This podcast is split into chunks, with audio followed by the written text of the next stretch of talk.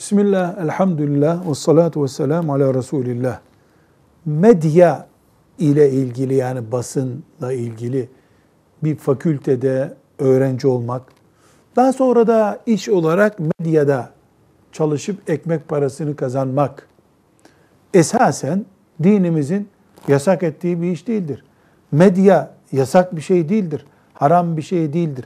Medyada haram işler de yapılmaktadır. Market gibi market helal bir iştir. Alkol satıldığında harama dönüşür.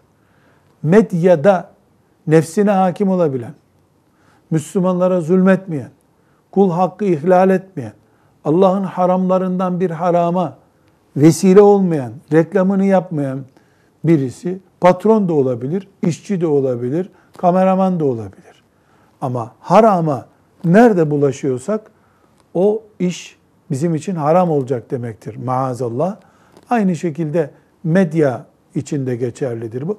Yoğun olarak medyada kul hakkı ihlali, Allah'ın haramlarının yayılması söz konusu olduğundan Müslümanlar olarak medyaya bakışımızda bir soğukluk vardır. Bu soğukluğu tedbire, teyakkuza ve yoğun çalışmaya çevirebiliriz.